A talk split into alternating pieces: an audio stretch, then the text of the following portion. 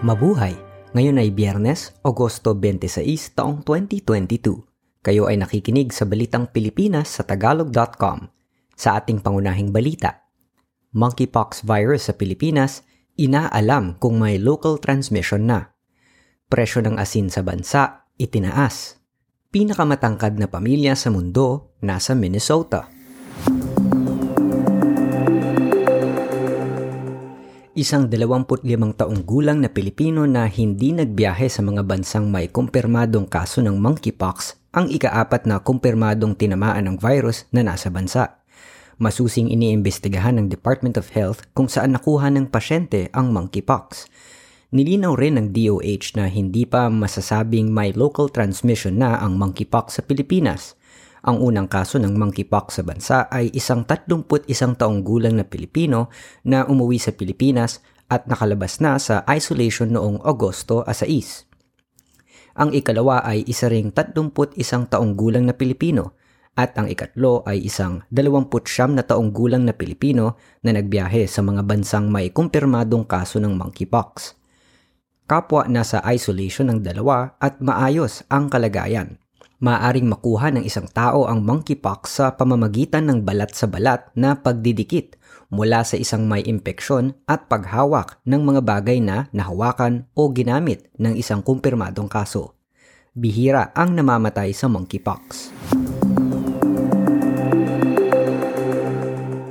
Isandaan at 53% ng mas mataas kumpara sa parehong panahon noong isang taon ang mga kaso ng dengue sa bansa sa data ng Department of Health noong Agosto 6. Sa kabuuang 118,526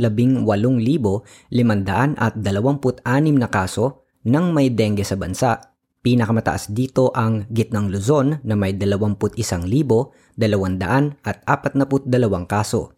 Pumangalawa ang Gitnang Visayas na may 11,363.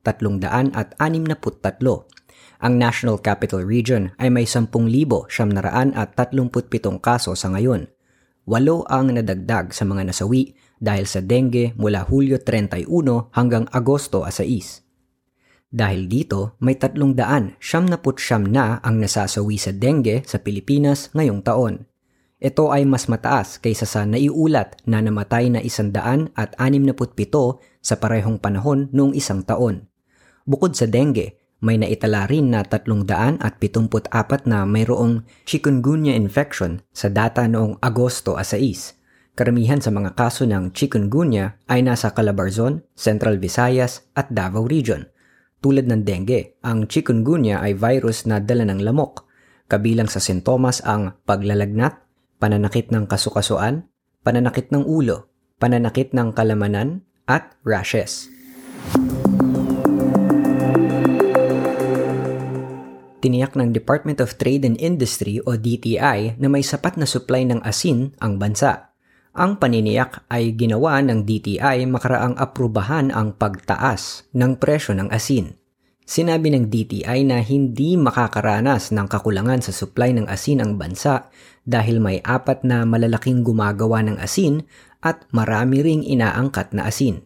Ang pagpayag ng DTI sa pagtataas ng presyo ng asin ay dahil sa hindi naman gumagalaw ang halaga nito sa loob ng anim na taon. Batay sa Suggested Retail Price o SRP Bulletin na inilabas ng DTI noong Agosto 12. Ang iodized rock salt ay itinakda sa 21 piso at 75 sentimo para sa 500 gramo at 23 piso naman para sa isang kilo. Inaprubahan din ng DTI ang sapat na piso at 50 sentimong SRP para sa 100 gramong pakete ng iodized salt. Siyam na piso hanggang 12 piso at 75 sentimo para sa 200 at 50 gramo. Labing anim na piso hanggang 23 piso at 25 sentimo para sa 500 gramo at 29 na piso sa isang kilo ang Pilipinas ay nag-aangkat ng 500 at 50,000 metriko toneladang asin bawat taon o 73% ng pangangailangan sa asin ng bansa. Nagkasundo ang ABS-CBN Corporation at TV5 Network Incorporated na pansamantalang ihinto muna ang pagsasara ng kanilang kasunduan sa pagsasanib Ito ay upang masagot muna ang mga isyong inilatag ng mga mambabatas at ng National Telecommunications Commission o NTC. Kabilang sa isyong isinantinig ng mga mambabatas ay ang di umano ay pagmamayari ng dayuhan sa TV5 at ang block time agreement ng dalawang network. Una rito ay sinabi ng NTC na pinag-aaralan din nila ang di umano ay mga paglabag ng ABS-CBN na tinalakay sa ikalabing walong kongreso ang ABS-CBN ay nawala sa ere noong Mayo taong 2020 makaraan ang cease and desist order ng NTC dahil sa paso na ang kanilang prangkisa. Hindi na sila binigyan ng bagong prangkisa ng Kongreso.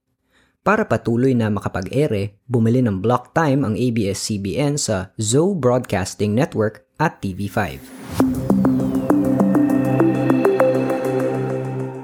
Humigit kumulang sa tatlo katao ang nasawi at apat na iba pa ang nasaktan dahil sa matinding bagyong Florita. Dalawa sa mga namatay ay mga lalaking nabagsakan ng puno sa Cagayan at Kalinga. Ang isa pang nasawi ay napaulat na nalunod naman sa Camarines Sur. Samantala, ang mga nasugatan naman ay mga taga Cagayan at Camarines Sur na nabagsakan din ng puno at tinamaan ng iba pang bagay. Hinihiling ng provincial government sa Canada sa kanilang federal government na pabilisin ang proseso ng immigration ng mga Pilipinong pansamantalang manggagawa upang resolbahin ang napipintong krisis sa paggawa. Ayon sa Atlantic Research Group on Economics of Immigration, Aging and Diversity, nagkukulang na ang mga taong pumapayag na magtrabaho na mababa lamang ang sweldo at sa mga low-skill jobs. Samantala, Tinatrabaho na ng Canada ang bagong immigration process para matulungan ang mga pansamantalang manggagawa at international students na mapabilis ang proseso ng kanilang aplikasyon para sa immigration. Sinabi ni Immigration Minister Sean Fraser na inihahanda na nila ang isang programa para ang mga bagong salta sa Canada na may temporary permit ay magiging permanenteng residente na. Sa trending na balita online. Viral ngayon ang isang sasakyang walang driver na nagtangkang tumakas makaraang pahintuin ng pulis. Isang autonomous taxi o robo-taxi na pinatatakbo ng cruise ang pinahinto ng pulis sa San Francisco. Nakita sa video ang pag-andar ng walang taong driver na sasakyan na kukwestiyonin sana ng pulis dahil hindi nakasindi ang headlights. Nasopresa ang pulis nang makitang walang driver ang sasakyan. Tinangka ng pulis na buksan ang pinto ng sasakyan pero hindi niya ito nabuksan. Bumalik ang pulis sa kanyang sasakyan at biglang umandar ang robo-taxi paalis na para bang tumatakas. Gayunman, tumabilang pala ang sasakyan sa mas ligtas na lugar at binuksan ang hazard lights nito. Sa balita sa palakasan, ang Pilipinong pole vault sensation na si EJ Obiana ay nakakuha na naman ng gintong medalya at tinalo ang sampu pang kalaban nito sa Internationales Stabhochsprung meeting sa Jockgrim, Germany noong Miyerkules.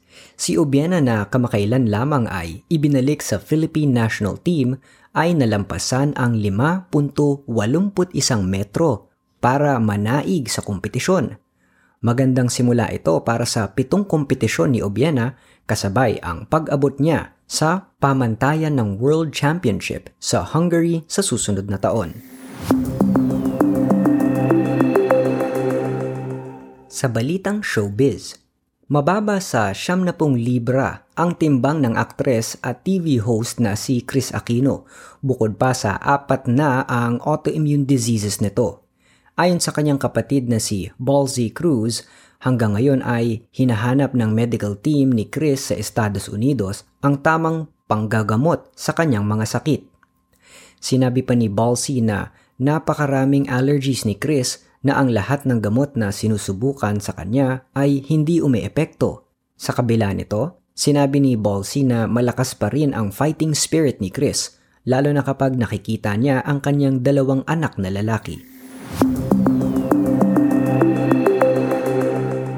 Sa ating balitang kakaiba, ang pinakamatangkad na pamilya ay nasa Minnesota kung saan ang limang miyembro nito ay may average na taas na 6 na talampakan at 8 pulgada.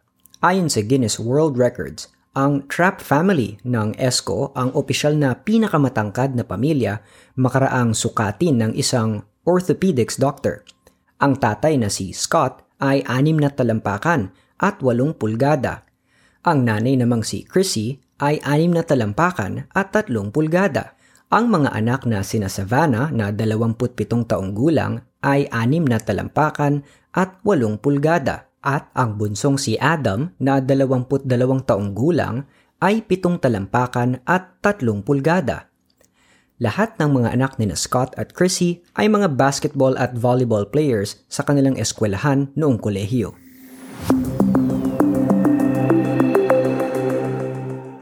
At yan ang kabuuan ng ating mga balita ngayong Agosto 26 taong 2022 para sa tagalog.com. Basta sa balita, lagi kaming handa.